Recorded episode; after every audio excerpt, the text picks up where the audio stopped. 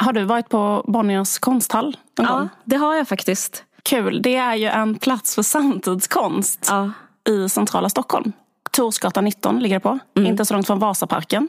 Sankt Eriksplan kan man åka till om man åker färdas med tunnelbana. Så är det. Jättespännande och kul utställning där nu. Som man inte får missa. Som pågår fram till första november. Så det gäller att eh, gå dit nu någon gång under oktober. Eh, väldigt spännande utställning som faktiskt handlar om ett tema som vi har pratat om. Vi Ett, eh, älskar. eh, exakt. Den heter, det säga, den heter Sorgearbete. Eller det heter Sorgearbete, hela temat. Ja. Mm. Är det sex olika konstnärer? Eller något liknande? Mm, det är inte så Eh, många.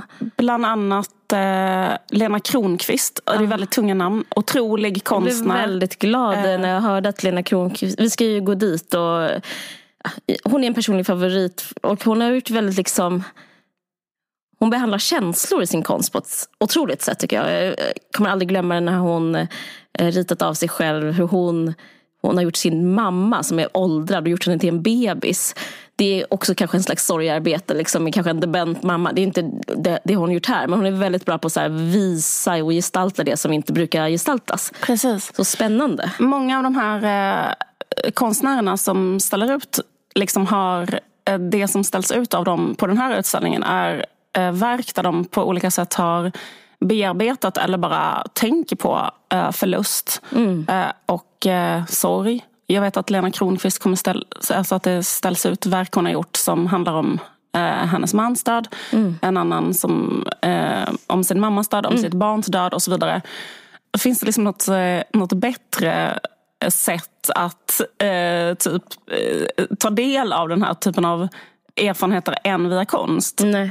För det är det ordlösa. Alltså det, nej men det, och jag blev bara så glad för jag tror inte det här skulle kunna finnas. Alltså det, att det är samtidskonst tycker jag, eh, alltså det, om de gör skäl för sitt namn. För, för för 20 år sedan så fanns liksom inte sorg som en del av samhället. Och det här ser jag som en slags eh, tecken eller ett symptom på att eh, vi har kommit längre. Att sorg får den här platsen och eh, ja, det låter konstigt att kalla det att man ger det allvar för första gången. Men det har liksom varit lite sådär för kyrkan och för religionen. Nu är det liksom en självklarhet att det skildras i konsten. Det är något som man eh, alltid blockerar ut eh, förrän det då typ händer en själv på något sätt. Så att man- man liksom blir tvingad att ta del av det. Men det som är problemet i vår kultur är väl mycket att man inte har det integrerat hela tiden Nej. i liksom, att det inte får vara med. Och man får inte, så att, till exempel att gå och titta på den här utställningen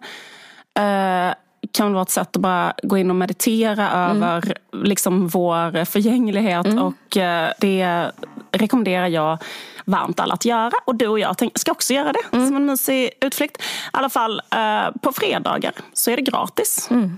Och det är så här, eh, man ska förboka alla besök fredag eller vilken dag det blir på bonnierskonsthall.se. Så gör det. Eh, Vi rekommenderar det här varmt. Tack så hemskt mycket för det här samarbetet Bonniers konsthall. Tack Bonniers konsthall. Okej. Då var vi igång. Då var vi igång. Ska jag börja? Ja. Det kan du få göra. Ska jag bara berätta att jag är i Malmö. Jag vill bara skryta. Ja, det är så kul. Du är här framför mig. Ja. Where the magic happens. Malmö musikstudio. Ja. Så härligt. Ja. Du har jättefina kläder på dig idag. Du är med. Tack. Ska jag beskriva vad Caroline har på sig? Du har otroliga smycken för det första. Tack. Ja, säg. En säkert en centimeter lång, stor, oval smaragd. Omgiven av briljanter. Vackra örhängen, kanske två, är det 25 millimeter kanske? Mm, jag vet inte. I alla fall väldigt fina dubbla guldringar. Båda öronen. En vacker kortärmig kofta med guldknappar. Lite vågig kant. Svarta byxor. Måste kolla. Det är faktiskt nya skor. Jättesnygga nya skor. Eh, Beskriv, grov- dem. Beskriv dem. Jag tror folk vill veta en skor. grov jodpurr. Eller, eller liksom en grov känga. Eh, Med, med en, en slags en, en jodpurr. traktorsula. Traktorsula. Och hög, eh, alltså en ganska hög, eh, högt skaft. Superinne, så att alla har såna. Eller jag menar många. Du var säkert först. Väldigt snygga. En jätte, jättefin eh, kappa. En lång täckkappa som går till säkert anklarna. Med, som är liksom av, så jävla snyggt. Därför att sådana täckkappor är man lite trött på. Jag har nämligen en själv. Jag är jättetrött på min. Men din är um, uppdaterad för din har liksom ett material som är blankt. Ja, det är den typ är lack. lack. Och den är från Skitsnyggt. vad heter det, Stand Studio. Men, Okej, nu ska jag beskriva dig. För, du, för um, du är så fin idag. Tack. Det är som att um, du ska på fest sen. Ska du? Ska du göra någonting sen? Nej, men det är bara för att jag ska träffa dig. Oj, fan vad mysigt. Okej, då, vill jag då vill jag göra en lek med er lyssnare. Liv har på sig höstens färg. Just det. Den där ljusa lila. Och du har en jättefin, det är liksom en stickad topp med korta ärmar. Vi har lite liknande, att du liksom lite stickade kortärmat. Och sen har du också, eh, jag tror du har två stycken äkta guldhalsband på dig. Är de äkta guld? Ja, eh, det ena är en pyramid och det andra är en, eh, är det en eh, Safir? Ja, okej. Eh, eh, Guldomfattad för Safir, jättevacker. Sen har du ehm, fina stora byxor som är, liksom, ehm, som är jättebra mot en sån där liten topp. Så har du liksom en stor tyngd med byxorna. Coola skor. Typ gympaskor som är helt svarta och lite chunky, ni vet. Inte för, utan höstens. Sen har du också en täckkappa som du då inte tycker om, men jag tycker den är jättesnygg. Jag kanske köpte min för att jag tänkte på din. Jag vet inte. Ja, superfint. Och vita naglar, det känns väldigt eh, trendigt också. Okej, tack för idag. Tack för att ni lyssnade.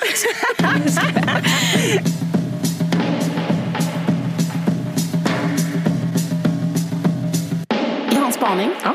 om en trend. Underbart. Eh, och eh, trenden är förtryckta medelmåttor. Nej! jag sa fel. Förryckta medelmåttor vill jag säga. Förryckta medelmåttor lyckas utplåna sin egen medelmåttighet genom att angripa uråldriga tv-program. Galna genomsnittspersoner lyckas konstruera sig själva som viktiga med metoden att attackera något antikt som går eller har gått på linjär tv. Och jag har tre exempel. Vilket smalt ämne. Jag, då, mina öron spetsas. Eh, händelse ett. Ja. Jessica Alba attackerar Beverly Hills. Två. Jay Manuel samt allmänheten attackerar America's Next Top Model. Tre. Före detta anställda, gäster samt en miljard understimulerade journalister attackerar The Ellen Show. Just det. Det är trött. Ja, men det är att det är trött, men varför har det ändå, varför lyckas det? Det tycker jag faktiskt är konstigt. För nu som Ellen Show till exempel, det är man så här, alla som, alltså, alla som inte har förstått vem förstår inte att Ellen, liksom precis som alla såna tv-fejor, är en helt störd asneurotisk, ångestdriven person som bara kan vara trevlig och bara kan liksom le och lyset kan bara vara på när det finns en sån kamera som rullar som säger rec. Så, Och, ja. jag Nej, men absolut. Nej, men alltså, vem, vem vet inte det? Att alla såna människor Peter Settman, alltså vem tror att Peter Settman privat är liksom en nice person? Eller vem tror att Ingvar Oldsberg är liksom varm? Alltså vem tror liksom att, nej men fattar du vad jag menar? Eller vem tror att David Letterman är liksom en har ett helgjutet jag där det inre barnet mår bra. Nej, det är tra- alltså, trasiga människor som har haft det helt, såklart, jag menar du vet hur Ellen har haft det. Alltså, det, är så här, Ja. det är människor som har liksom, äh, Det är därför vet, de är där. Ja, men det är därför de är där. Det är därför de är, det är, därför de är bra. Verkligen. Bara sådana människor kan vara bra. Ja, de är Också, där för att fylla något jättekonstigt mörker och så vidare. Lampan kan bara vara på när det finns en publik som skriker och bredvid dem är Justin Bieber eh, och, Mm. och, och kallpratat skriptat, liksom en, en redan intränad Mm. prata med dem, ett kallprat. Då är ju de jättenärvarande, eh, lyset är på, mm. allt helt mm. underbart. De skapar svinbra tv. Mm. Och människor som mår bättre och är trevliga, de kan inte göra sån tv. Alltså, jag vet inte varför det är så. Mm. Ring, jag är inte psykolog. men jag menar, liksom, i alla fall. Det är så. Nu, trots detta då, att alla borde mm. veta detta, så är det vissa människor som inte eh, som tror då att varför är inte Ellen DeGeneres eh, världens snällaste person? Hon säger ju i tv att hon vill att alla ska vara snälla mot varandra. Varför är hon då inte snäll hela dagarna mot alla som kommer dit till showen. Alltså före och efter och i alla pauser. Varför pratar inte hon med alla kanske 3000 gäster som är där och passerar in och ut och hon har ett jättehögt arbetstempo och måste prestera inför den här publiken. Mm. Varför är inte hon varm och vänlig mot alla dem? Mm. Ja, det, här, det, det, det är tydligen då en chock. Jag tycker det var så himla komiskt för att hela det här började med en eh, beauty-youtuber. Mm -hmm som är en nederländsk eh, beauty ja, hon. youtuber. Exakt. Vad heter hon nu? Mm, hon heter... Typ Tony eller något. Hon heter Nicky de Jager. Just jag kan inte nederländska. Jag, jag följer henne, Nicky Tutorial på Insta. Ja, precis. Men i alla fall, hon var med i Ellen. Och då berättar hon liksom att hon har blivit illa behandlad på Ellen show. Och det som har hänt då är att hon skriver så här, jag tyckte det var ganska kul vad hon sa då. Mm. De skriver, dels blev hon mött du har ju själv jobbat på sådana tv-shower. Mm. Så du kanske kan tänka dig lite hur det kan vara bakom kulisserna. Mm. Hon blev mött av en arg och stressad person som jobbar bakom kameran. Mm. Det, det, var... ja, det, finns inga andra sorter. så att menar, ja, mm. det var steg ett. Det är att jobba bakom kameran. Ja. Eller, ja, okay. Steg två. Hon fick inte en e, alltså, hon fick inte den toaletten. Hon fick en loge, men den toaletten hon blev tilldelad var inte den som var närmast hennes loge. För den skulle Jonas Brothers ha. Hmm. Så hon fick en som var lite längre bort i korridoren. Okej, men kanske var lite fittigt av dem. Mm. Men det var så. Ja. Det var vad det var. Tre. Ellen var inte varm Nej. och snäll. Nej. Utan hon var kall och distanserad. Ja. Så det var inte riktigt det att hon, hon har liksom inte förolämpat henne. Hon Nej. har inte gjort något direkt otrevligt men hon har inte varit den som hon är mm. när kameran är påslagen. Mm. Oskön typ. Men jag kan tänka mig att Ellen är liksom Kanske inte, kanske inte kollar på en och kanske går förbi en och kanske inte småspratar. Och, fruktansvärt ja. liksom. Sen så måste man ju, eller jag vet inte riktigt om eller jag vet inte hur basic man ska vara men alltså jag vet inte riktigt om alltså någon som inte alls har varit med om att utföra en prestation framför en publik. Så innan man gör det så är man kanske lite spänd. Eller jag vet inte. Nej, men fattar du menar? Man har inte, man, alltså, eller vissa människor har förmågan att kanske också Nej, men, vara varma. Men, eh, ja, men verkligen, det. det är jättesvårt. Exakt. Eh, hur som helst, varför Alltså, Jag tycker bara det här alltså, mm. grejen är så här, sen så har det, efter detta har det kommit fram då liksom miljarder så här, historier och mm. allting om och då, det de kallar för en toxic work environment. Och det är mycket möjligt att det är det och det är alltså, så här, bla bla bla, vem fan vet, skitsamma. Mm. Jag tycker bara att så här, i den här floran av de sakerna jag har läst så är det så en sån jävla range på de sakerna som mm. tas upp. Mm. Alltså allting tas upp som exempel på att det mm. finns en toxic work culture där. Men men är, är, är det inte också att, att man älskar att säga toxic work culture? Ja. Alltså att få skrika det känns liksom så, så bra. Men alltså många av de sakerna, alltså, alltså av de sakerna som tas uh. upp så blandas då saker som kanske är all, allvarliga. Mm. Som skulle kanske kunna vara ett föremål för... Jag tror, alltså, en, en del av dem handlar ju om att det inte finns någon um, arbetsrätt i USA Nej, alls. Men precis. Då var det så här, ah, innan corona fick inte vi reda på om vi skulle jobba kvar eller inte. Men man bara, nej men absolut. Och så är det väl i, alltså det väl orsaken till att USA faller nu. Uh. Att de inte har arbetstrygghet. mm. Alla har blivit av med sina jobb. Ingen har fått reda på någonting. Ingen har anställningstrygghet. Ekonomin är värre än förra depressionen. Precis. Uh. Och en eh, liksom, person berättar då att de kanske gjorde ett, jobbade på Ellen show, gjorde ett självmordsförsök. Skulle komma tillbaka igen till sitt jobb efter att de har varit på någon form av behandling för detta. För självmordsförsöket på psyket kommer tillbaka och får reda på att din tjänst finns inte längre kvar och så vidare. Och alla de sakerna är mm. ju Liksom, men då lägger man det i facket eh, Ellen är mm. min. Liksom. Mm. Och det är hon säkert. Men, Men jag, jag, jag, i alla fall, men för, liksom för hela detta framstår för mig Nej, men alltså, jag tror att hon, hon är det 100 procent. men klart Alltså, hon är det. Ja, precis. Ja. De människorna som trodde att hon var snäll, Ja, de ja, ja. människorna ska bli av med sina jobb. Alltså de människorna är inte tillräckligt vuxna för att yrkesarbeta. Nej, nej. Sen, men det som jag tycker är väldigt konstigt är att när man tittar på saker som folk liksom vittnar om, då, då säger man så här, jag tittar på såna eh, alla 15 gånger, 15 exempel när Ellen har varit jävla fitta mot Mm. sina gäster. Och då skriver de så här, helt sinnessjuka, det är ändå liksom det är ändå helt normala tidningar som skriver Mm. så här. Hon sa till Martha Stewart när hon var som gäst där. Eh, hon pratade om, de pratade om sexting, alltså skicka sex Mm. sms. Och så skrev, frågade hon till Martha Stewart, du kanske inte vet vad det är? Sexting, Mm. maybe you don't know what that is. Och då skrev de så här, det är pretty ageist, alltså att det är Mm. åldersdiskriminering, att Martha Stewart ska vara gammal. Eh, och Hon frågade Wendy Williams, den här radioprogramledaren, är, eh, om hennes son. Är han stolt över dig eller or is he embarrassed by you?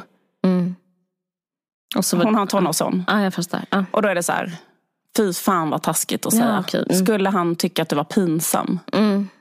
Ja, det var, ju- ja. Att Mm. det, ja, skitsamma. Men, men, men det som chockar mig, för alltihop det här är ju bara ett sätt att få klick och få liksom en nyhetscykel och rulla vidare och så vidare. Men det sjuka är att det också liksom fungerar.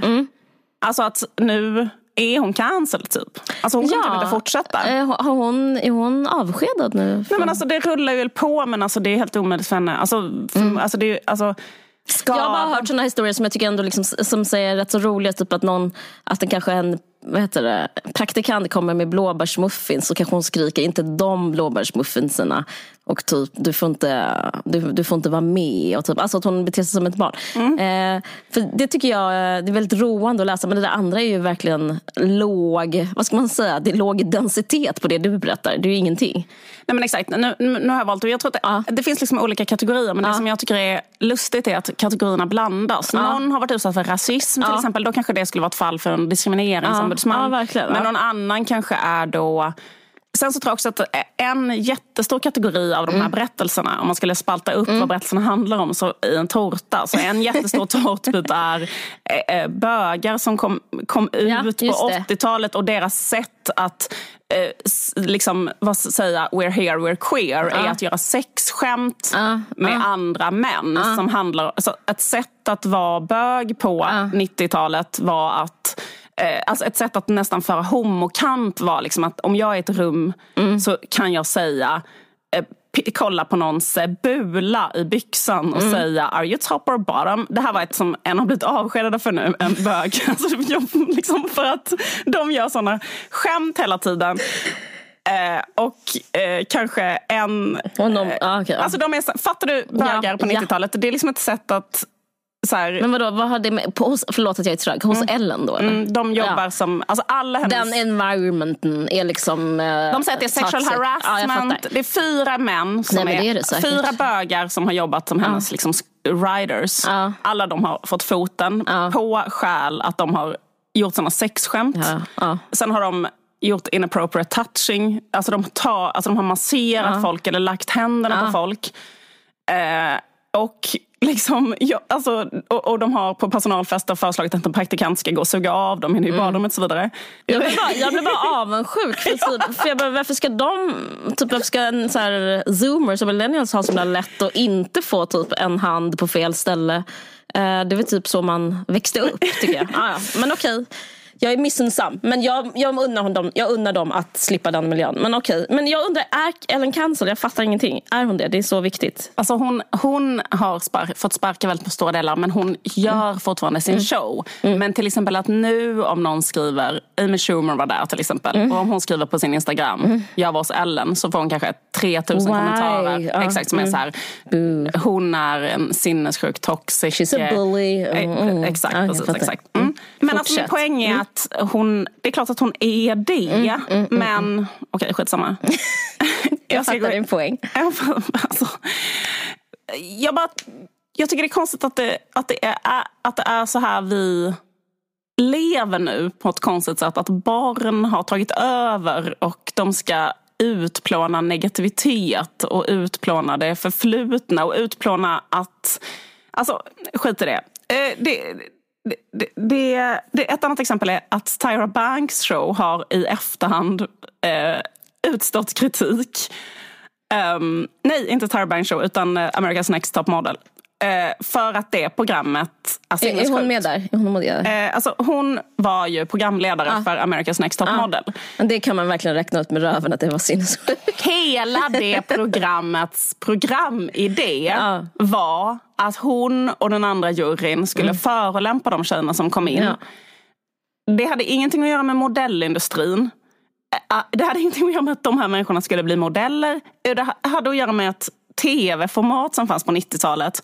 Alltså, Nej men det var en slags underhållning. men det var ju en un mm. det är underhållning. Så mm. därför är det så här, genre. Liksom. Det är en genre, mm. exakt. Så därför är det så här, det kommer in en tjej som har ett gap mellan sina tänder. Och då skriker Tyra till henne. Nobody wants to see that. Du vet. Nej, men alltså hon, det, hon vet ju att det är lögn. Eller, men alla, alla spelar ju en roll. Det är ja. jätte... Ja. Showbiz baby. Ja. Nej men alltså, ska man gå tillbaka och stämma historien för att det var ett sätt att göra tv på 90-talet? Alltså jag menar, det är liksom så här, ja. Eh, och sen har han... Eh, alltså, Fast kanske, alltså, i, på ett sätt kanske. Men ja, det, det, det är konstigt att bestämma en genre. För, alltså det, det bestämma någonting för vad det är. Eller anklaga någonting för vad jag det är. Att man kan gå tillbaka och, de som nu mm. postar det klippet, ja. hur kunde Tyra säga det? Mm. De som när de tittade på det programmet mm. inte förstod att det var underhållning och att det var skriptat. de måste stämmas för att de inte är myndiga. De måste tas ifrån andra rättigheter i samhället. Alltså, därför att liksom, om man inte fattar att liksom, så här säljer de här människorna annonser. Jag menar, jag tycker inte att man ska liksom göra tv-program överhuvudtaget.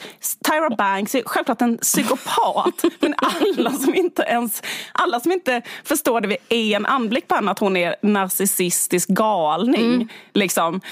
Okej, nu är jag snart klar. Mm. Det här är sista att det var så sjukt därför att jag hörde att Jessica Alba nu har gått ut och sagt okay. att hon var guest star i Beverly Hills. Alltså, någon måste så gräva upp saker som hände på då.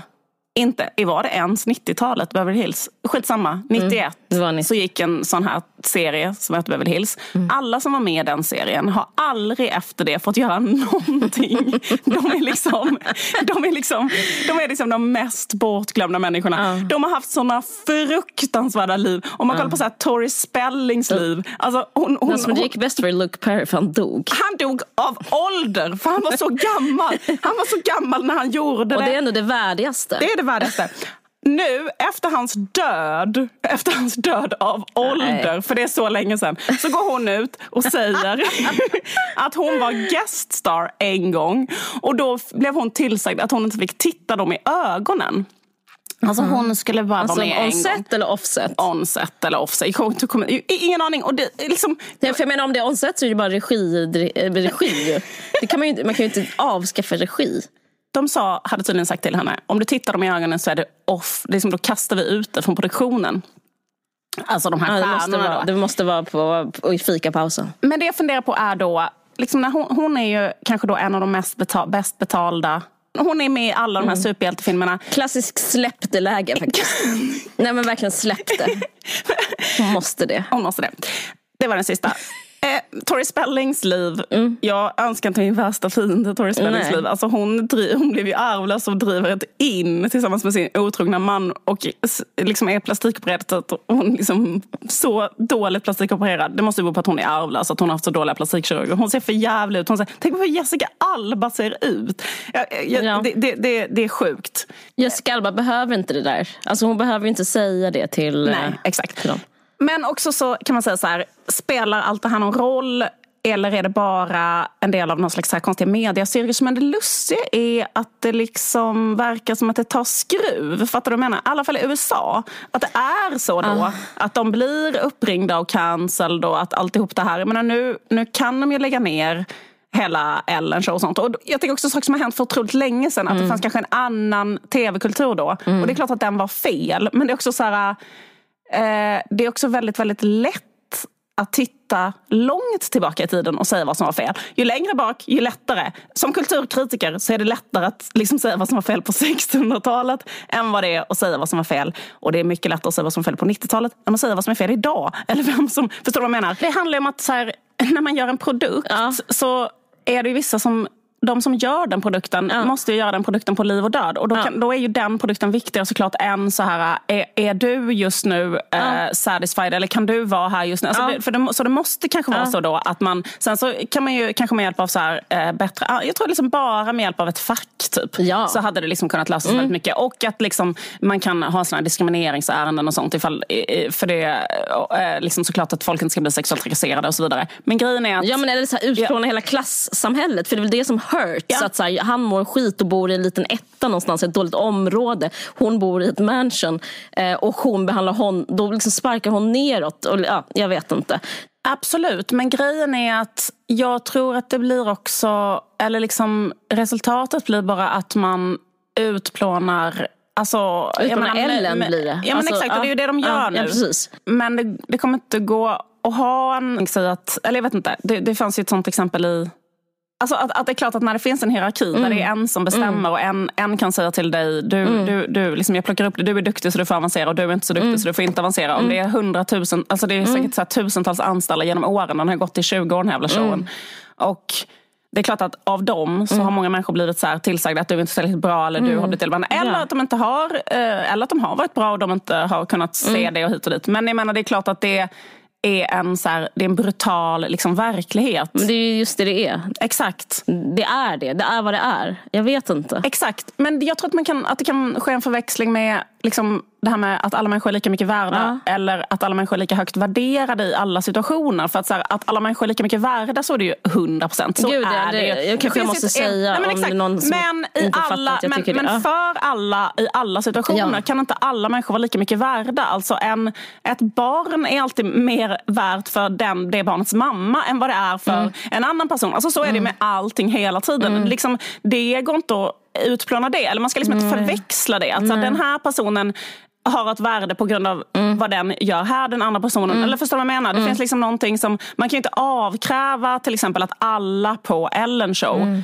eh, ska behandlas exakt likadant och få likadana blåbärsmuffins och så. För att det finns en som också har sin feja on the line mm. på ett annat sätt. Alltså, mm. Jag vet inte. Men, för, men sen på ett sätt så är det ganska intressant för egentligen mm. kanske allting handlar bara om att samhället demokratiseras så jävla mycket mm. och i en sån otroligt snabb takt. Mm. Och att det också händer på grund av liksom, internet, sociala mm. medier, att alla kan liksom outa sina berättelser. Och så. Alltså, alla får höras, det är en helt all, all, otrolig det är Helt otrolig ja. grej. Och det gör kanske att ställen ja. som är hierarkiska utplånas ja. mer och mer. Så det kan inte finnas, alltså, sen det, blir man ju själv då arg för att de hierarkiska platserna som utplånas är Ellen show och inte så här, eh, liksom, vad heter det, eh, Exxon. Mike Pence. Ja, men, ja, eller liksom ett, ett oljebolag. Alltså, fattar du menar? Typ så här, utan då är det så här, vi släpper ut Ellen bränna på boll. Vi släpper inte ut så här, han som eh, tjänat alla pengar på eh, fossila bränslen. Alltså, liksom, att det liksom är fel människor. För det är så synliga människor. Så det är där man också kan vispa upp en storm. Att någon kan bry sig. Mm. För det är någon som alla har en relation till Ellen. Mm. Alla har en relation till henne. Först har hon etablerat en relation till alla människor i hela USA. Mm. Sen efter det så... Eh, därför kan alla människor bli engagerade i att... Eh, ja.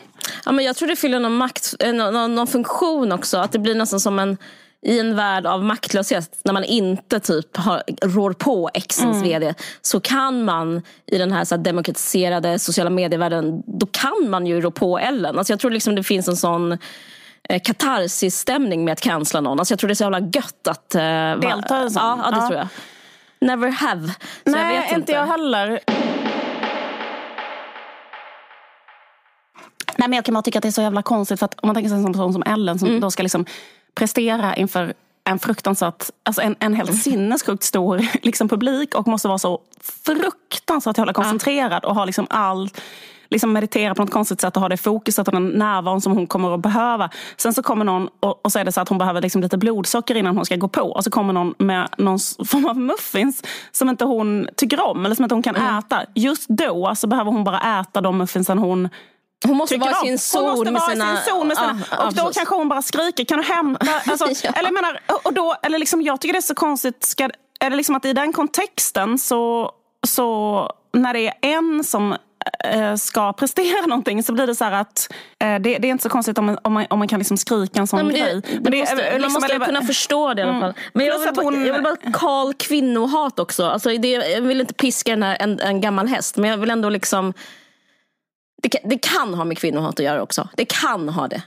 Att det är så himla liksom ovant och monstruöst om någon skriker inte de blåbärsmuffinsarna. Då är det liksom... Är- Man får typ inte göra det. Men en sak jag tycker är ganska intressant också, det är liksom att det är som att hon, det är liksom för, för jag kommer ihåg att jag kollade på ett jättegammalt jätte, jättegammal intervju med Ellen av någon anledning. För liksom jag, jag minns detta supertydligt, för även om det var 20 år sedan. Och då sa hon att hon hade tagit ett beslut att bara göra snäll humor i väldigt tidigt sin karriär. För hon var så här, om du alltid gör snäll humor då kan du alltid bli bokad. Du kan alltid, alltså, komiker, intressant. ja, visst, det- visst är det intressant. För så här, hon har alltid valt att göra snäll humor. Så här, hon skämtar inte om, det är väl lite grann som Seinfeld, han har tagit vissa beslut. Så här, han, ska, han skämtar aldrig om politik, han skämtar aldrig om, alltså för att då blockerar man ut människor. Så att man väljer inte den vägen utan man tar den här då snälla vägen. Man gör liksom familje... The high road. Exakt, fa- den breda. Hemmafruar ska titta på det programmet och det handlar liksom om att Ingen ska inte få vara Nej, med. hon gör mycket så här, eh, dansar kanske i sin show. Alltså, typ, eller, eller hon gör ju alltid det här minen, typ att hon gör en sån här min att hon är så här, va? Typ, alltså, hon, hon håller på, på liksom någon slags, liksom, alla ska med och hon är alltid snäll. Jag är jätteförvånad att folk kallar henne komiker för hon är inte alls rolig. Alltså, jag tycker är hon är supertråkig. Eh, Men det hon är, är att hon är trevlig. Typ. Alltså, hon är mysig tror jag. Alltså, det är liksom det snarare än hon är rolig. Jag tycker, jag tror, nej, det skulle jag inte säga heller. Jag skulle säga att hennes raison d'être är att hon är som den minen. Alltså det är hennes grej. Alltså, so did you, did I hear right? Did you, uh? liksom, och sen ska alla skratta åt typ att Britney hade gjort något eller du kysste någon. Eller, alltså jag tycker hon är typ så här vad ska man säga, hon är the straight guy och liksom ska intervjua någon. Alltså det blir helt mysigt Exakt, när hon är precis. så. Eh, men, eh, men sen så, jag, Gud jag, vad konstigt. Typ så. ja gud vad konstigt. Jag tycker det är så konstigt därför att, att, att någon gör det karriärvalet. Så här, varför skulle det eh, liksom korrelera på något sätt med den personens privatliv eller persona? Alltså det är ju en akt.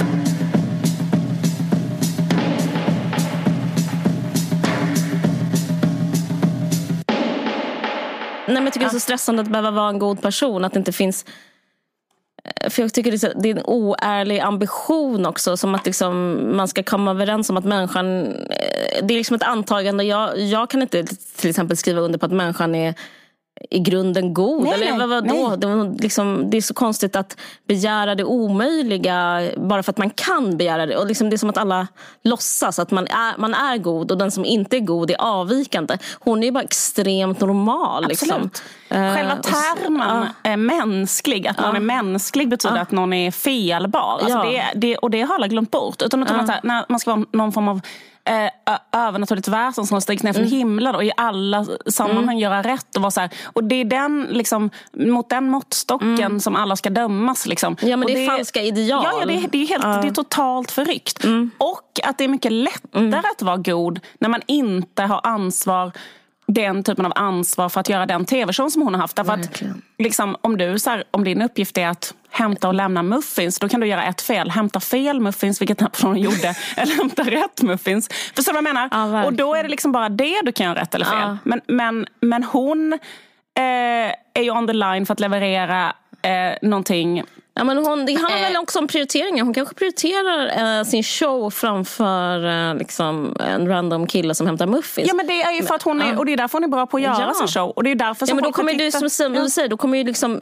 det som kommer hända nu att ingen vågar prioritera att göra shower utan alla måste prioritera att så här, did you say thank you? Alltså att det är det som livet handlar om så att folk är artiga istället. Och man kommer inte heller kunna utplåna den hierarkin även om man är artig mot de här människorna. För det kommer ändå vara så att den som hämtar muffins är mindre värd än henne. Ja. Så vi kan låtsas jättemycket att det inte är så, men det är så. Det är så. I den produktionen. Ja, ja, ja. Inte i Nej. relation till... Eh, liksom, Vi har sagt innan, det- men vi det har är innan. förnedrande att säga Nej, det Ja, men exakt. Ja. Men jag bara menar att så här, jag vet inte. Men det kanske är för att man själv då vet också att det är eh, svårt och lite Mm. jobbigt att vara en upphovsperson. Och därför så vet man så här... Va, Supersvårt. eh, exakt, och då blir man så här... Att man står på Också sättet. så här, nej men jag menar inte bara stå på sidor, sidor, jag vill bara liksom ha lite nykterhet i det. Nej men jag bara menar så här, alltså det är så hemskt så att man liksom inte, så att man knappt klarar av det. Så är det nog varje gång. För mig är det så varje gång jag gör någonting. Och det är klart att man är liksom lite stel då mot den som tilltar en.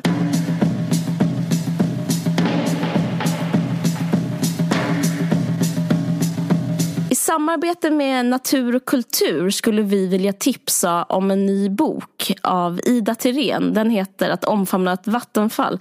Och den är skriven ur June Millers perspektiv. Det har innan skrivits om, om June Miller. Och jag ringde upp Ida för att fråga hur hon skulle beskriva boken. Och hon säger så här.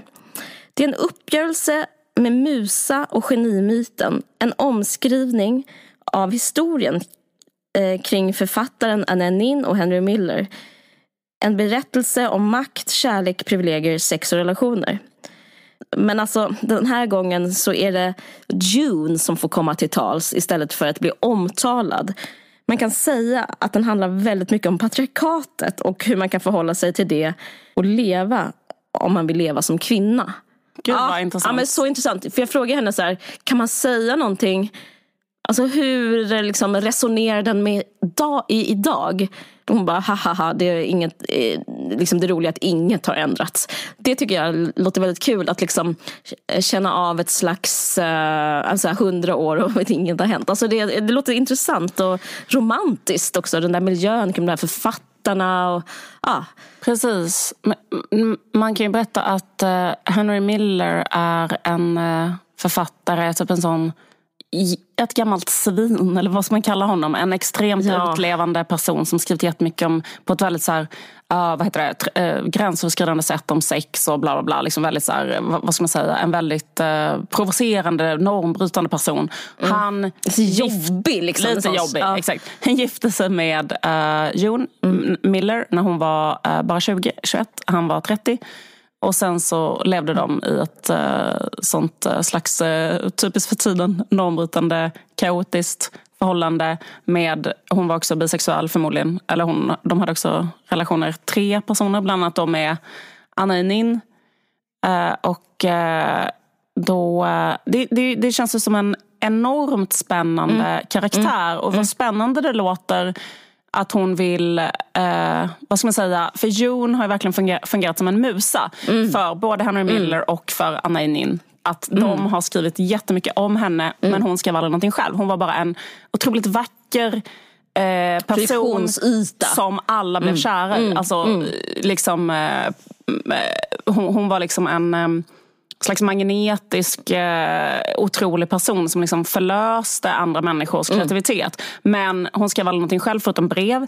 Men, eh, men det är spännande att se, för den här typen av karaktär tenderar ju att glömmas bort eller ja. avskrivas. Ja. Fast det är också en typ av roll i, ja. um, i, i, andra människors uh, författarskap såklart. Och vad spännande ja. att se vad Ida Thirén har gjort eh, med den här Verkligen. dynamiken. Som är en, en extremt spännande dynamik. Verkligen. Det känns som så här ett vittne som börjar tala. Alltså det är liksom eh, väldigt tacksamt. Eh, ja, jag kan tänka mig att det finns liksom mycket att ösa ur. Verkligen. Eh, jag är superspänd på det här och jag är så Ja, det är jättekul att få tipsa alla lyssnarna om den här boken som heter då Att omfamna ett vattenfall och författarinnan heter Ida Tirén. Så det, kolla in det och så, ja. Och tack så mycket till Natur och kultur. Tack. Tack.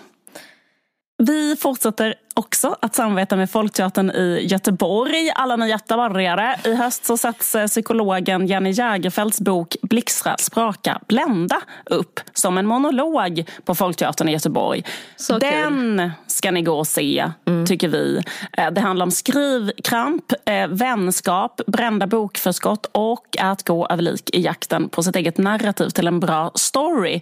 Ja. Och den har också specialskriven musik av DJn Tora Winter. Och den är tydligen då, eh, Folkteatern utlovar eh, humor, eh, potentiell moralpanik och ett aldrig tidigare skådat porträtt av en ung skapande kvinna. Så eh, ni som har vägarna förbi Göteborg i höst, vi rekommenderar starkt blixtra, spraka, blända på Folkteatern. Om ni vill ha en rabatt mm. så kan ni gå in på eh, Folkteatern Göteborgs hemsida mm. och ange koden. Varg. Varg. Och så kostar det 150 spänn. Och vi kommer också lägga ut det här erbjudandet på vår Facebook-sida. Och eh, ja, jag, jag tycker det låter så spännande. Tänk att äntligen få sin skrivkramp gestaltad. Känns så kul. Så tack Folkteatern Göteborg, så roligt. Gå och se den. Ja. Hej. Hej. Nej, men alltså det är så intressant för att jag läste um, i uh, en artikel i uh, The Cut. Jag vet inte vad The Cut är riktigt. Är det, Ameri- är det New York Magazine eller? Jag, jag har alltid trott att det var en egen tidning men det kanske inte är. Ja, jag vet inte heller. Jag bara liksom Det är lite så en lite trendig tidning som handlar om lite... Den känns väldigt vit tycker jag. Den Alltså, känns väldigt woke. Det känns som Ja. vita med dåligt samvete. Ja. Vita med dåligt samvete och pengar. Ja. Eh, och typ så här, för dem är det legio att ha typ så här, upper west side apartment. Alltså typ, det är ofta sådana passager i texterna. Så här, jag bor här i New York och typ så här är det nu. Det var de som hängde ut Caroline Calloway också. Det är typ så. Waspy, waspy catfight. Förlåt. Men de gjorde väl också det här angreppet mot Lena Dunham, eller? Ja, det gjorde de. Ja. Mm. Så de är så stressade och ängsliga och rika och vita. Och, Men eh, verkar ha väldigt stort genomslagskraft. Ja, ja verkligen. Alltså, jag tänker mig att det är för människor som eh, konsumenter och inte kreatörer. Typ. Fast nej, jag tycker de är underhållande också. De skrev i alla fall en text, en, en Instagram-post som ser ut så här. Jag kan visa dig. Mm. Som, sk- som det stod så här. Are you mad at me? Och det var då, Alltså, man kan säga att det är en skärmdump från en sms-konversation. Precis. Att en har skrivit ett sms där det står Are you mad at me? alltså precis, är du arg på mig? Och så, eh, det fångade min uppmärksamhet och så kollade jag vad det handlar om. Och det handlar om att eh, något som heter vänskapsparanoia som tydligen har ökat jättemycket med corona. Och jag, tyckte det, jag känner mig väldigt sedd eftersom jag lider, har lidit väldigt mycket av vänskapsparanoia. Men känslan är så här under corona. Varför har ni övergivit mig? Alltså realiteten är ju det är en pandemi. Men känslan är så här, men varför ses vi inte? Men varför, eh, vi brukade ju ses. Har det hänt något? Alltså är det någonting? Och så är det en pandemi. Men det är ändå så här, fast känslan är ju exakt som så här.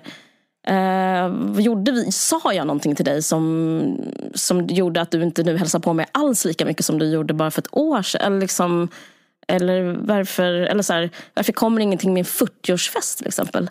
Jag, jag fyllde ju 40 och liksom ingen kom. Men det var ju det var för jag kunde inte bjuda någon. Nej.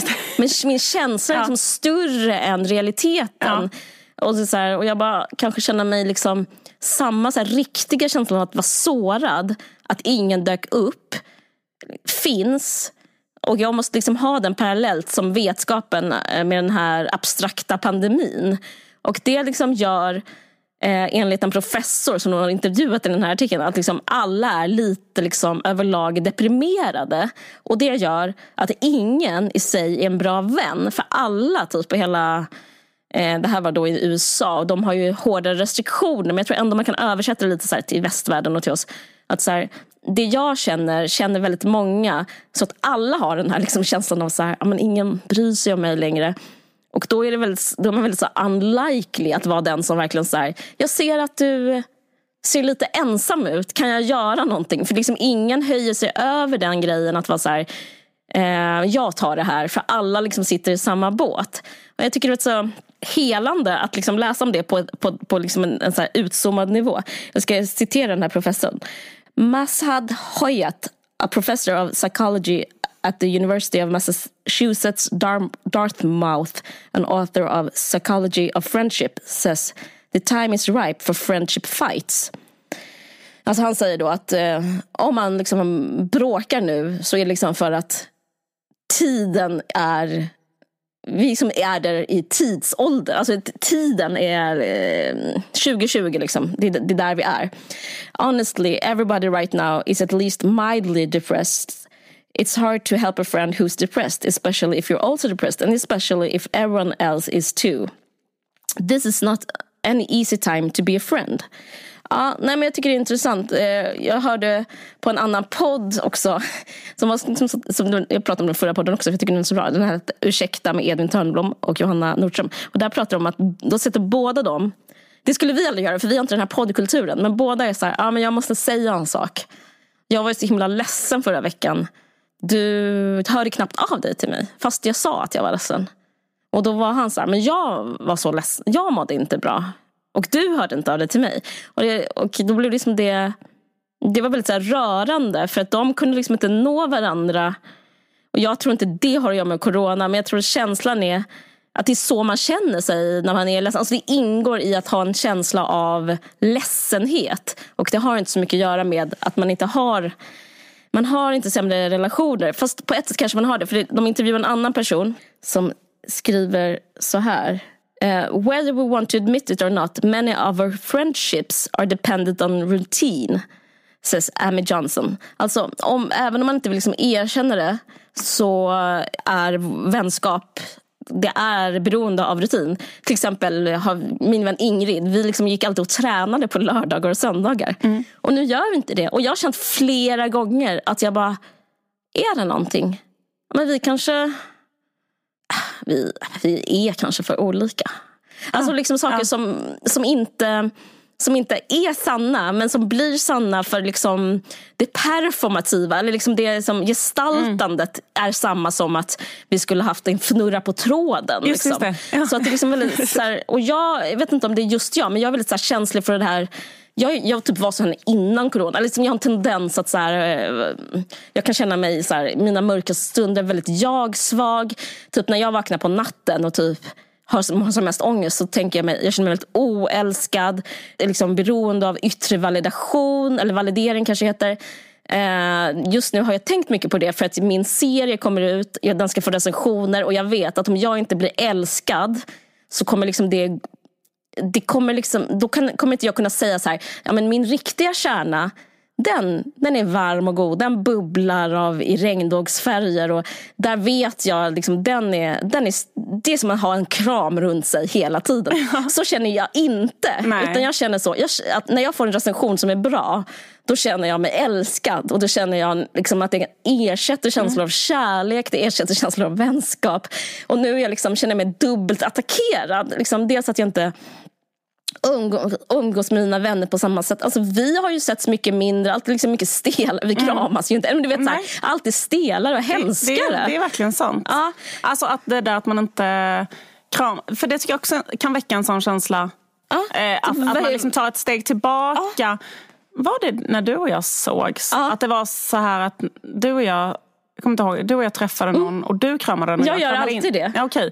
Du, du och jag, när kan det ha varit? Du och jag gick för, för några veckor sedan och träffade... Pettersson. Exakt, mm. och du kramade henne och jag kramade inte henne ja. för att jag kramar inte folk på grund av corona. Men grejen är att, Nej, och jag kramar folk för jag är så emotionell så jag glömmer corona. Ja, ja, precis. Men då känner jag ju mig som att jag, alltså känslan är ju att jag är kall och distanserad. Ja, Exakt. du liksom utför samma mm. handling mm. som om du skulle inte vilja krama henne. Ja. Och då liksom blir det performativt. Exakt. Alltså, kan man tycka. Man kan också hålla huvudet kallt och inte go there. Men, men nu har det gått så lång tid så det är svårt Nej, det är att vara nykter att, det, liksom. det är intressant att, att eh, handlingen skapar känslan. Mm. Även om man vet att uh, när jag har legat på min kammare och tänkt på det här så är det så här, varför lider just jag av det här så mycket? För jag tänker att jag ser ändå mina polare dricka öl, alltså mina så här, ja, liksom. Jag har liksom umgås med ett gäng i Stockholm där ingen har barn till exempel. Mm. De pratar i den här artikeln också att så här, skillnaderna mellan i vänskapsrelationer blir större. Liksom, att ha barn och inte ha mm. barn, mm. att ha ett jobb inte ha ett jobb. Familjen är som en mur. Man är innanför sin familj på ett sätt som man är innanför Alltså det är liksom, man är inne och sen så är det liksom en gräns och sen så är resten av världen. Och så, den känslan har jag med corona också. Att det liksom kommit som en slags, en slags mur mellan mig och det som var världen innan. Men en annan sak som, liksom, som förstör det här. Jag, jag, jag, jag har faktiskt ingen slut. Jag vill bara berätta hur synd det är om mig. Men hur jobbigt det här är, är också med Instagram. Och det är inte att jag tycker Instagram är dåligt. Eller det här handlar inte typ om så här, jag tycker det är så fel med Instagram. Utan jag blir så stressad eh, av... För det, det jag gör liksom innanför de här murarna, det är liksom håller på med min telefon. Då när jag ligger på natten och känner mig oönskad, kanske jag kollar min mobil. Och då som mina vänner, det här är också emotionellt, det är inte rationellt. Mina vänner inte har lagt upp bilder på Instagram, till exempel som du inte gör det. Då känner jag Alltså för, för det finns liksom, eh, de som gör det känner jag mig delaktig i. Som att vi fortfarande delar vårt liv. Men om jag har familj, om, jag, om det är pandemi och om mina kompisar inte lägger upp på Instagram, då är det som att så här, tystnad sprids och jag får en, liksom, en så ultimat paranoia. Och jag förstår att det är, så här, det är jätteskönt för den som inte lägger upp. Men för mig är det som att Uh, hur, ska, hur ska jag ta mig in? Hur ska jag ta mig ut? Hur ska jag ta mig ut utanför muren? Hur ska jag nå? Hur ska jag, liksom få, hur ska jag vara vän? Och uh, ja, det här liksom, jag fick ett sms från min kompis Simon som frågade just det. vi brukar liksom, han frågade mig, tycker du att det är lätt eller svårt att vara vän just nu? Och det är liksom, och vi kom båda fram till att det är så det är så svårt, för att också allt det här, nu kan jag säga det i en podd, liksom, men det är också väldigt svårt att liksom bara säga, kräva liksom orimligheter och bara liksom jag kan inte säga till dig, liksom, jag vill att du ska lägga upp mer på Instagram så jag ska känna mig delaktig i ditt liv nu när det är corona. Det blir så jävla konstigt. Nej men du vet, ja, jag vill bara, eh, jag säger det här för att folk ska kunna spegla sig och så typ säga att jag tror det är lugnt. Det är bara pandemi, det är bara corona. Det kommer bli bra. Vi kommer få vänner igen. Så, ja. Mm. Hoppas det. Mm, hoppas det också. Så jobbigt. Men, du, men hur känner du? Nej, jag känner exakt likadant. Jag känner verkligen att det var jävligt träffande där corona på corona. Men jag menar till exempel, du var ju i Malmö uh, häromveckan mm. och då kunde inte jag gå ut och träffa dig på Nej. grund av min familj. Alltså, mm. därför att det, det är liksom, Just det, det är helt sjukt. Ja, ja men jag vet. Ja, men, så är det liksom. Ja, men så är det hela mm. tiden. Liksom, och så har det varit för mig flera, flera, flera år att ja. jag har... Uh, men har du några men, tips till oss som är rätt nya på det? För jag känner mig lite jag känner lite omtumlad av, den, av, av, av det alltså Jag tror att jag bara har um, liksom uh, surrendered på något sätt. Mm. Att mm. liksom just nu, just de här åren mm.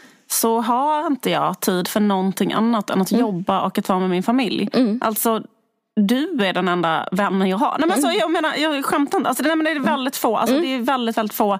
Och vi jobbar ju ändå liksom 90 procent när vi ses. Men alltså, därför att annars är det som ett slags maskineri mm. som går ut på att mm.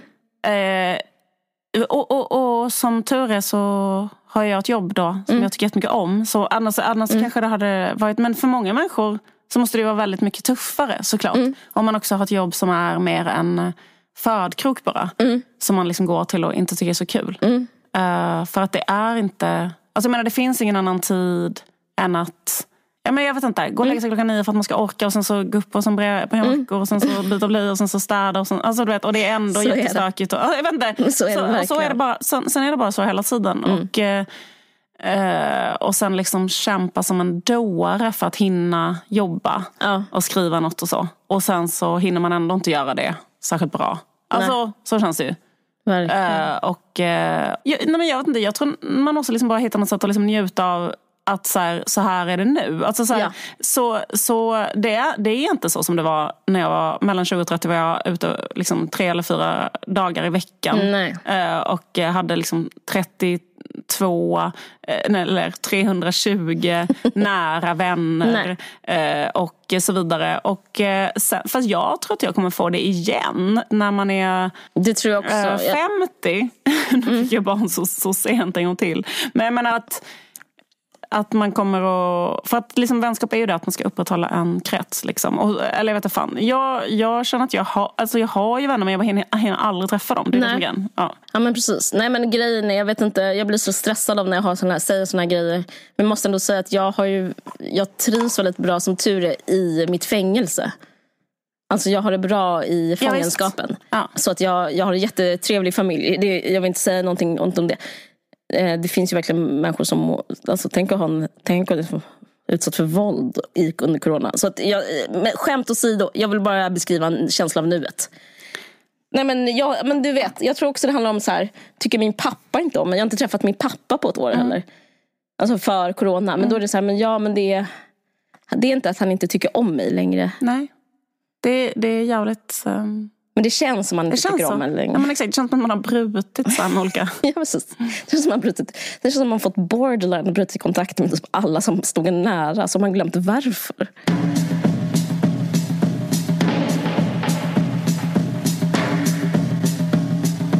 Vi har påbörjat ett nytt samarbete med Orionteatern. Ehm, det är en teater som var bland de första som jag besökte i Stockholm. En pytteliten teater på Söder. Som gör, de liksom ligger i, vad ska man säga, de kan ligga i framkant. Mm. Eh, det, är inte, det behöver inte passa alla men, men de gör liksom oftast väldigt så här eh, hög verkshöjd på sina, på sina verk och eh, folk brukar älska det. Och så även den här gången. Eh, det, den 14 eh, oktober har de eh, pre, nypremiär på, på Spaning efter en tid som flytt med regi av Maja Salmonsson och Nina Jeppsson. Eh, den, eh, hela förra spelperioden var slutsåld. Och eh, ja, de har tagit sig an liksom, det som verkar helt omöjligt. Att adaptera Prost 4000 sidor. Eh, långa romanserie. Eh, och eh, sätta ord på det och eh, kokat ner det till en scenföreställning där Nina Jeppsson ensam tar an sig rollen som minnesmaskin, minnesmaskinen Marcel. Ren scenmagi, skriver Dagens Nyheter. Ja. I kombination med Salomonssons intelligenta regi liknade föreställningen, föreställningen en sorts grundforskning, en nyuppfunnen teaterkonst och blev samtidigt en djupt drabbande och universell berättelse där människan gestaltades som ett lika ohjälpligt som förunderligt känslodjur. Otroligt, eh, skriver Expressen. Eh, så, så det är eh, stående ovationer. Ja. Och eh, jättespännande, ja. jättekul. Eh, gå dit, passa på. Orionteatern, tack ja. så jättemycket. Vänta. den spelas fram till 10 december. Och man ska gå in på orionteatern.se och så kan man läsa mer och boka biljetter. Och ni som känner så här tvek, om ni nu gör det det som sägs mest om den här föreställningen, man behöver inte ha läst en rad, inte ett ord. Man behöver inte ha sett eh, omslaget på, på Spaning efter en tid som flytt för att ändå tillgodogöra sig det här. Så spring Skynda. orionteatern.se. Tack så Tack. mycket Orionteatern. Orionteatern. Nextory, Nextory, Nextory. Vi fortsätter vårt underbara samarbete med Nextory som ju är en app som man kan ha på mobilen där det finns eh, ljudböcker och e-böcker i helt obegränsat antal skulle jag säga. Jag håller till exempel just nu på och läser Roland Paulssons nya bok som heter Tänk om. Och det är en studie i det otroligt intressanta ämnet oro och eh, psykisk ohälsa. Alltså varför det är så att vi hela tiden tänker tänk om det inträffar en katastrof eller oroar oss eller ångrar saker som har hänt i det förflutna och så vidare. Och så har han gjort en superintressant sociologisk studie om det här. Problemet är bara att boken är fruktansvärt tung och jättestor och jag har eh, väldigt eh, lite tid också att läsa i mitt liv. Men eftersom jag har Nextory så eh, är inte det här ett problem. Därför att eh, så fort man har en kvart över någon gång när man står och väntar på någonting eller så kan man bara plocka upp mobilen, leta upp var man är någonstans i boken.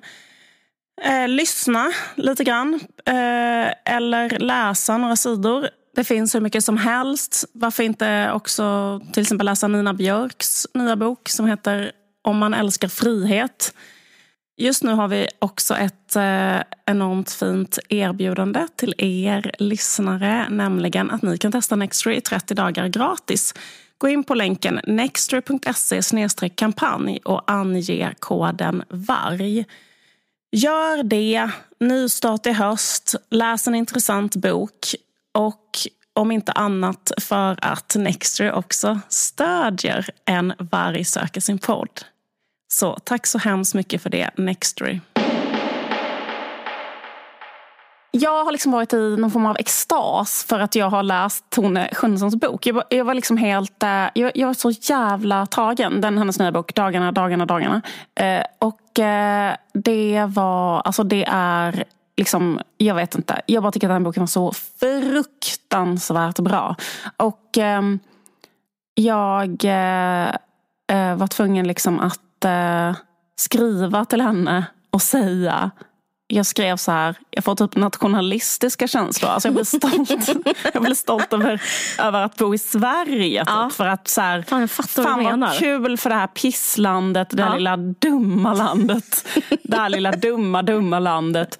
Att liksom det finns en så bra författare här. Jag skrev också säga det här är världssuccé. Den här, ska, men, den här ska ut över världen. Men alltså, det, var, det, var, det, var, det var liksom det, det, var bara så jävla... Jag tycker liksom allting har också stannat kvar i mig. Mm. Jag tyckte det var svårt. Det är nästan svårt att prata om när man haft en så bra läsupplevelse. Därför att jag blev så berörd så att jag liksom... Jag kände att jag, speciellt i ett moment av boken, nej men att man känner att man är så berörd och så, så att man liksom inte riktigt... Det är liksom att, vad ska man säga? orden tar slut eller så motiveringarna tar slut. Eller jag orkar inte formulera detta. Mm. Det är någonting som liksom går sönder när jag läser detta mm. för att det är så jävla bra bara. Mm. Sen, eh, sen fick jag ett sånt sinnessjukt aggressionspåslag för att jag läste en recension och då var det en sjuk människa som har skrivit, förlåt, det här var det sjukaste som stått i tidningen sen de ljög om Göteborgskravallerna. Då skrev de så här, den här boken är hastigt skriven eller sånt där. Det var det sjukaste jag någonsin har hört. Mm. Att det var slarvigt eller snabbt skriven. Sånt där. Mm. Det var fake news i ja. sin allra renaste form. Verkligen. Det här är så bra skrivet och så välskrivet av en författare som är så bra. Så jag nej, men jag känner att hon nej, alltså- piskar alltså. språket. Jag ja. känner att, att, att, men det är det som är hela grejen. Äh, Fattar man det, inte det? Nej, det är galet. Ah. Nej, men det, det är väldigt så här, jag känner jag får, jag får liksom en exklu exklusivitet jag, när jag läser en bok. Jag går in i ett universum. Och det universumet är så ovanligt så att det är så bra beskrivet. Så jag har aldrig gått ur det. Så jag, det var två veckor sedan jag slutade läsa. Jag går tillbaka. Idag tänkte jag på det där soffbordet. Kommer du ihåg? Ja. Som blir sönderslaget. Alltså bara den, bara, allt som det här berättar. Ett, sönd, ett soffbord blir sönderslaget. Och sen köper de samma igen. Alltså det är så otroligt bra metafor för ett helt förhållande. Jag får panik, jag vill slå mig själv. Det är så jävla bra. Det har jag tänkt på, ja, det tänkte jag på senast idag.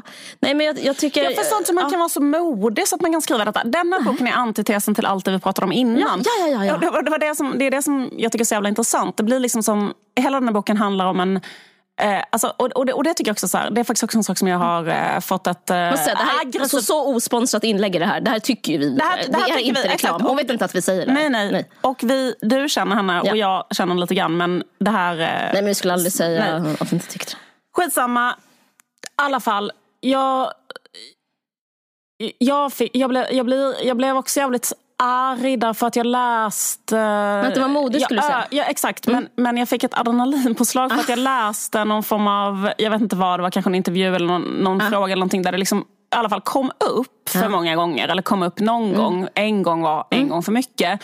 Att den här huvudpersonen, den, dens moral eller brist på moral. Typ att hon inte skulle vara likeable för att hon inte är moralisk eller något sånt där. Mm. Och då fick jag, kände jag att jag fick ett, så här, en order som började bulta i tinningen. Ja. För jag bara, varför är personlig moral en faktor i litteraturkritik? Varför Nej. är den här huvudpersonens liksom Eh, eh, om det är en god kvinna, om det är en god, om det är kanske en queen? Eller är det en förebild? Eller är det någon, liksom, är det, liksom, är det en queen eller är det inte en queen som, som ska vara en förebild för våra unga tjejer? Alltså, det, liksom snälla, det, det, är liksom, det, det, det, det, det, tugget mm. ska inte vara i närheten nej. av området konst. Nej, nej, nej. snälla, ta bort det därifrån. Ah. Alltså, för att, eller vill ni förstöra all kultur som finns? Och det är samma sak som eh, det var det jag pratade om innan mm. och det som vi har pratat om jättemånga gånger med den här konstiga så här, eh, efterlysningen och kravet på renhet eller mm. änglalikhet eller att människor ska vara likadana som mm. änglar som stiger ner från himlen. Och så här. Och sen tycker jag det är så konstigt därför att hon skrev, eller det stod någonting om att huvudpersonen är osympatisk men jag upplever att huvudpersonen är otroligt relatable på väldigt mm. många sätt.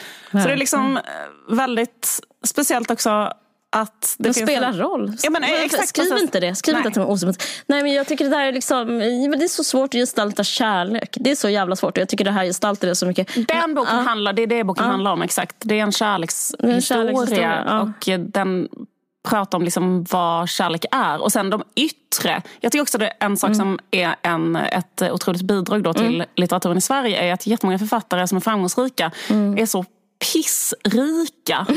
ja, ja, så de kan, de kan inte skriva de här sakerna som egentligen är en av de mest eh, liksom, vad ska man säga, utbredda problemen eller, mm. eller sakerna som finns. Nämligen så här, hur fan ska jag få pengar till det? Hur ska jag få pengar till det? Hur ska jag få pengar till det? Hur ska jag få pengar till det? Och det liksom beskrivs i den här boken medan liksom, andra författare inte kan beskriva det för att de har för mycket pengar. Så därför är det också så här otrolig det är en förtjänst. Det är en förtjänst. Men jag tycker också det är intressant att beskriva är... influencer. För att eh, när jag tänkte på den här boken, vad jag skulle säga om den och så. att jag känner igen mig som författare. Alltså det, man kan visst, man kan, det är många som har pekat på åh, nu är influencern inne en, nu, nu är det en lite, litterär gestalt. Ja, så kan vi säga det. Men, kan, men också så handen på hjärtat, det är också en beskrivning av liksom, också att vara författare och konstnär. Att liksom man håller på och använder sig själv. Och det är också en beskrivning, alltså jag skulle säga att den är väldigt intelligent gjord för att den är som en meta, på ett metaplan handlar det om att Tone skriver en bok eller det handlar om villkoret för att vara författare. Absolut. Och jag, mm. Det är svårt mm. Eh, och det behövs pratas om, eh, eller det behövs inte men det är intressant tycker jag. Men jag vill bara säga en sak innan jag glömmer det, en annan så här förtjänst, så här, njutningsfull grej med den här boken. Det är att jag förflyttades osökt kommer jag att tänka på Almodovars universum. Alltså Pedro Almodovar, den här eh, film, spanska filmregissören.